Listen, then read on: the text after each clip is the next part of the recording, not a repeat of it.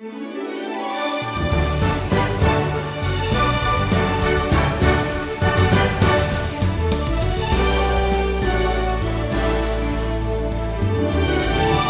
you ever thought that life would be better if you had just a little bit more money than you have now? That's definitely not true when it comes to your faith. In fact, wealth and ease are more often obstacles to faith rather than aids to it. When you're comfortable in life, you need to be especially alert to the subtle attitude of self sufficiency. Comfortable people often feel no need for God. Today's lesson is called Wasting Prosperity. I remember reading some time ago about a man who won $314 million in a lottery. And you know, it wasn't long before his personal life turned into a series of tragic disasters. Well, for one thing, he spent his money wildly. Uh, he indulged his desires. He made a lot of friends with the wrong people. He ended up being robbed on two different occasions, was arrested for driving under the influence. He got deeply involved in gambling. He was eventually sued by a casino for bouncing checks totaling over a million dollars. On top of that, his granddaughter found many new friends, so to speak. They pulled her into a life of drugs, and that eventually took her life. You know, we, we can do a lot of wonderful things with money. Uh, the problem really isn't money. Uh, the bigger issue is what does money do to us? You know, financial prosperity has this unique potential to lead us away from the Lord, to convince us that well, God must approve of us, whatever we do.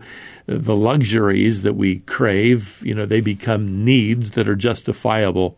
You know, prosperity is frankly more dangerous than poverty.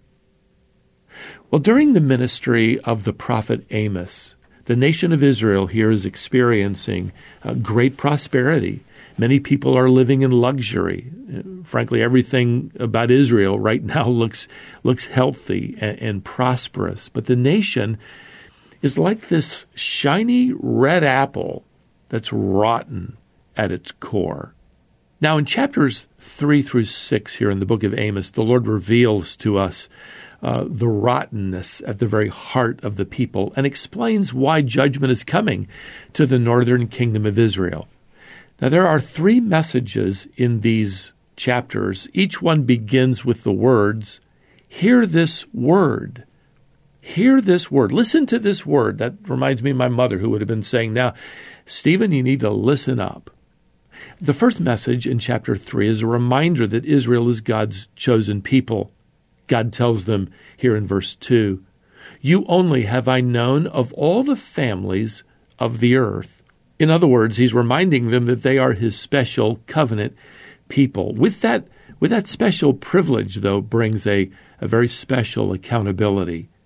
Verses 3 through 6 present a, a series of questions that reveals Israel's unfaithfulness and, frankly, why God's judgment has to come upon them. The Lord asks them here in verse 3 Do two walk together unless they have agreed to meet? Well, the implication is that God can't walk with people who no longer want to walk with Him. He asks them here in verse 4 Does a lion roar in the forest when he has no prey?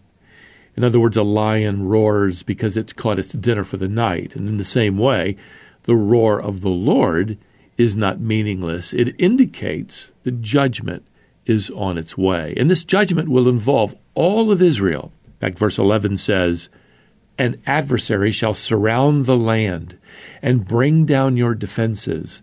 Your strongholds shall be plundered. We know that Samaria, Israel's capital, will fall. The altars at Bethel, Israel's religious center, are going to be destroyed. The summer and winter homes of the wealthy, that is, the great houses, we're told here, will come to an end. Verse 15 tells us. No part of the nation is going to be spared. Well, now here in chapter 4, the second message begins. And again, listen up. We're directed first here to a reference to the cows of Bashan. Bashan, east of the Jordan, was known for its pasture lands and cattle. Here, uh, the wealthy women of Israel are pictured as these pampered cows who do nothing productive, but they demand more and more luxuries from their husbands. Not a very flattering description. They're unconcerned that their demands result in, in the oppression of the poor and the crushing of the needy. You know, we tend to think that people's self centeredness and their self indulgence hurt only their lives. But here the prophet reminds us that that harms other people's lives as well. Those who suffer directly, as well as those who, who watch, frankly, who follow their bad example, also can waste their lives. Well, now the Lord promises here in verse 2 that the enemy will take them away with hooks. This is more than likely a reference to the Assyrian method of leading captives with hooks placed in their noses, hooked through their noses, attached to ropes. Uh, this is a, a, a brutal description of the women who are going to suffer the same indignity as all those poor people that they oppressed. Now, above all, Israel is guilty of religious hypocrisy. They had set up this golden calf at Bethel, which probably was portrayed as representing the Lord. In reality, it blasphemed the Lord, it violated the Word of God. Now, uh, the rest of chapter 4 is an indictment of Israel for their refusal to um, respond properly to God's discipline. He says here in verse 7 I withheld rain, but verse 8 says, Yet you did not return to me. God also sends pestilence and calamities designed to get their attention to bring them to, you know, repentance, but all of it is ignored. In fact, throughout this section, verses 6 and, and 8, uh, verses 9, 10, and 11, uh, we read that repeated statement, Yet you did not return to me. Well, sadly, the Lord says here in verse 12, Prepare to meet your God, O Israel. Now, this isn't going to be a pleasant meeting, by the way. This is like my elementary school teacher telling me to prepare to meet the principal. I knew, I knew I was in trouble. Well, Israel is in trouble. The Lord is going to deliver judgment, and at this point, there is there, there's no turning back. Now, chapters 5 and 6 form the third message. You need to listen up here to this message, Israel. The fifth chapter begins with the Lord's sorrow over the coming destruction, the fall of Israel. But then he says here in verse 4 Seek me and live. You see, although the nation is headed for certain disaster, the Lord is graciously reminding individuals within Israel that they can individually repent, they can turn to Him in faith, they can find life in Him. So seek God and live. And let me tell you, beloved, this message hasn't changed today. Reject God, and you're going to face eternal judgment. Seek God, and you're heading for eternal joy. Even though the world is set on rejecting God, even though the world is running headlong into his judgment, and, and that's, that's not going to change, well, we don't have to go along with the world. We individually don't need to suffer that judgment. In fact, any dead fish can float downstream with the current, but it takes a live one to swim upstream against the current. It's, it's going to take boldness today to follow God, to swim against the prevailing current of culture. But God gives that kind of invitation here. In fact, in chapter 5 and verse 14, he says, Seek good and not evil, that you may live. Well, the self deceived majority in Israel thought they were good. They, they saw themselves as righteous, certainly more so than their pagan neighbors.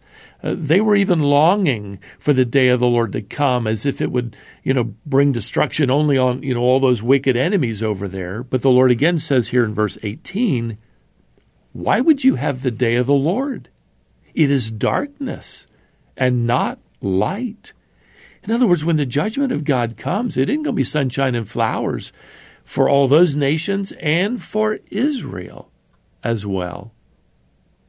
Amos's message includes the well-known words here in verse 24. Let justice roll down like waters and righteousness like an ever flowing stream. Now, you need to understand in, in this text, he's not talking about the righteousness of God. He's talking about the righteousness of Israel. This is what they ought to be doing, letting justice roll down like waters and, and righteousness like an ever flowing stream through their land. The trouble is, the river of the water of Israel's polluted. It isn't flowing.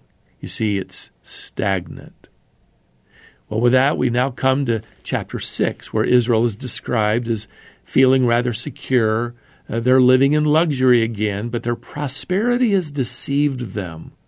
And the Lord declares that they're no better than the Philistines. Beginning in verse 4, he says, Woe to those who lie on beds of ivory, who anoint themselves with the finest oil. Verse 7 says, They will be the first of those who go into exile.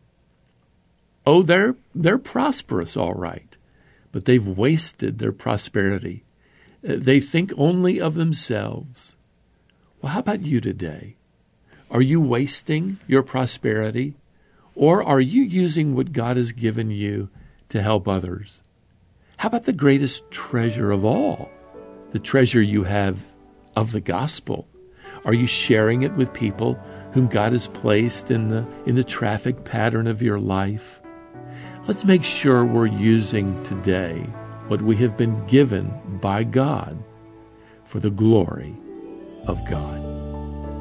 Well, now may the grace of the Lord Jesus Christ and the love of God and the fellowship of the Holy Spirit be with you all. Amen.